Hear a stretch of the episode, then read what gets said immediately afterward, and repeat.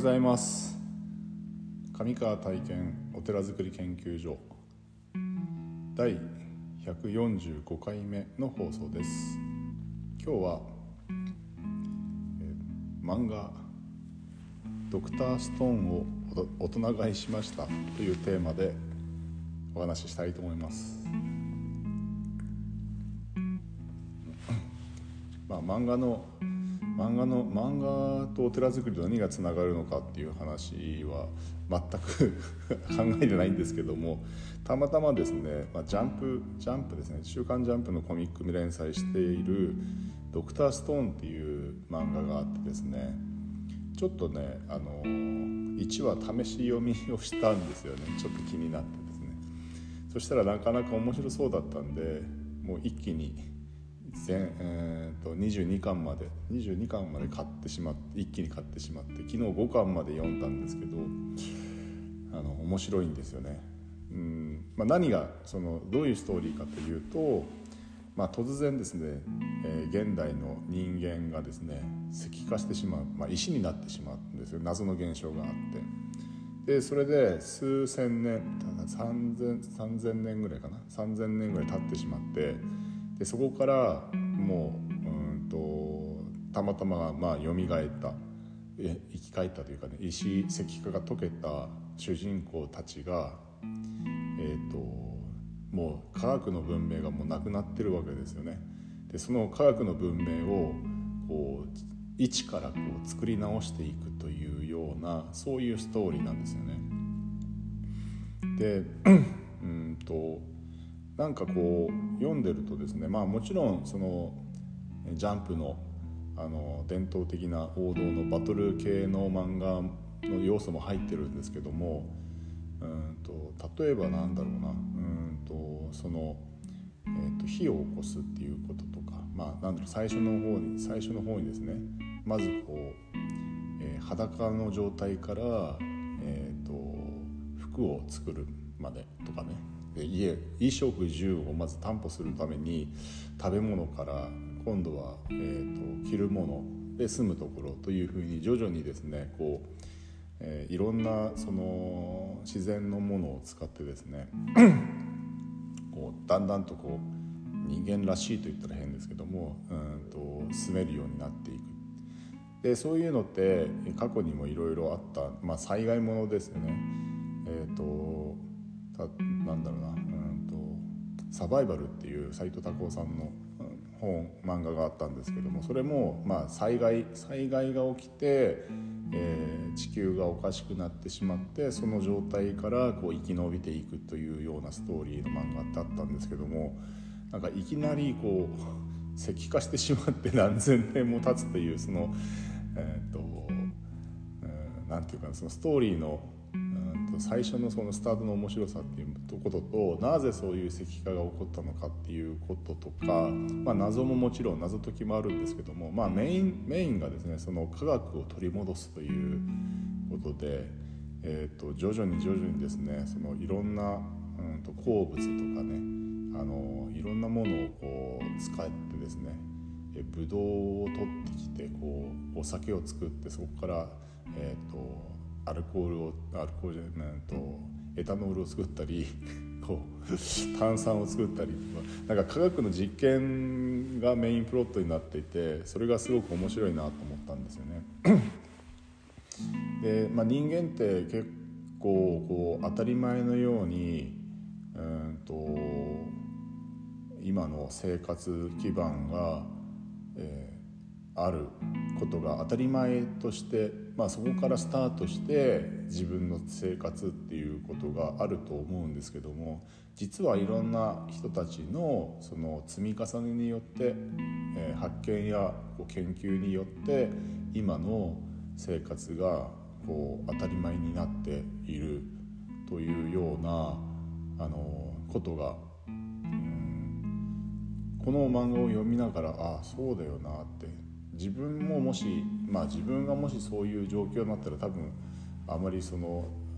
なんだろう長生きはできないだろうなって思うぐらい自分のその、うんまあ、人類今の人類っていうのはそういうものの蓄積に成り立ってる。え特にまあ最近はこう SDGs とかっていうふうに、まあえ言われている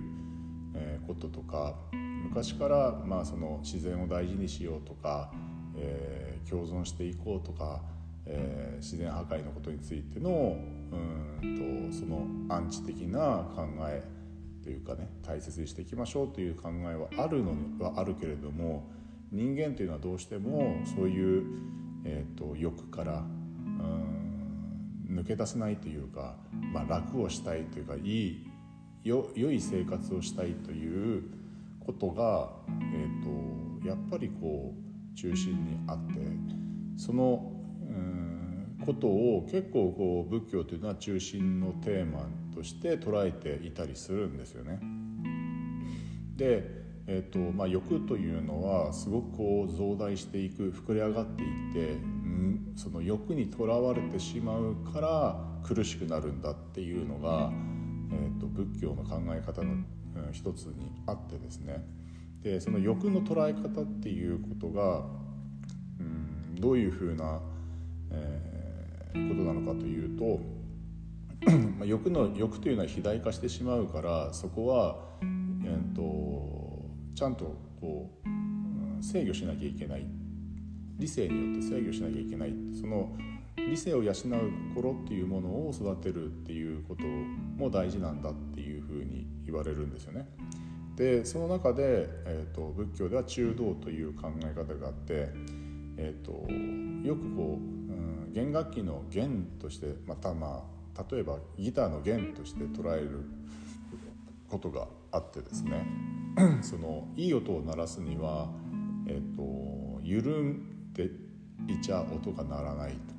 で張りすぎると切れてしまうとだからちょうどいい状態というものがところがあってその弦がちょうどいい音を鳴らすところが一番ベストな状況だよということで。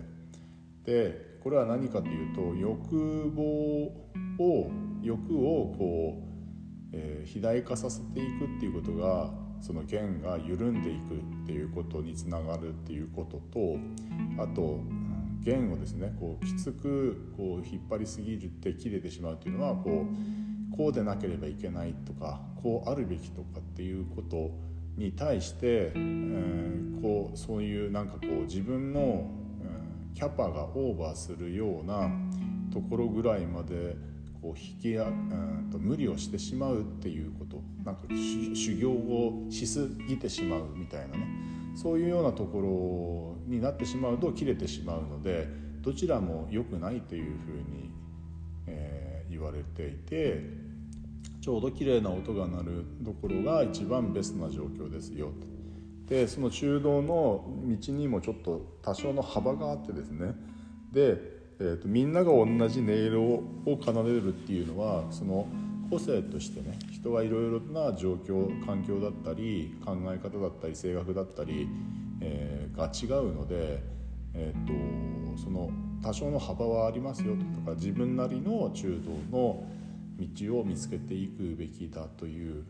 でもともちろんその幅があるけれどもうん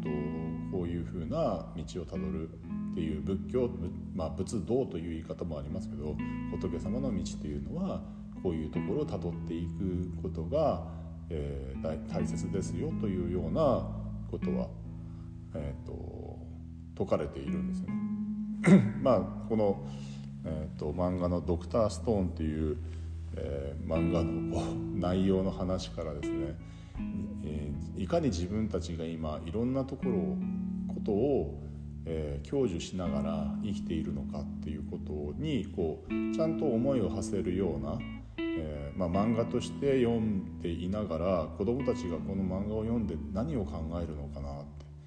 えーと、当たり前のようにこう自分たちの世界がこの状況が生まれているけれどもその裏側には、えー、たくさんの人たちの努力や研究やその思いがあって今が成り立ってるということをこういう漫画からこう、えー、受け取る受け取ることがまたその、うん、まあ必要なのかなっていうかこういうところから読み取ってしまった自分のことをちょっとこう話をしてみようかなと思いました。まあこれまた多分子どもたちの方に下がっていくので 今度は子どもたちとこの漫画の話題で、えー、いろいろなことが話ができればいいなというふうに思ってます。はい。今日も一日素晴らしい日をお過ごしください、えー、お祈りしております。ありがとうございました。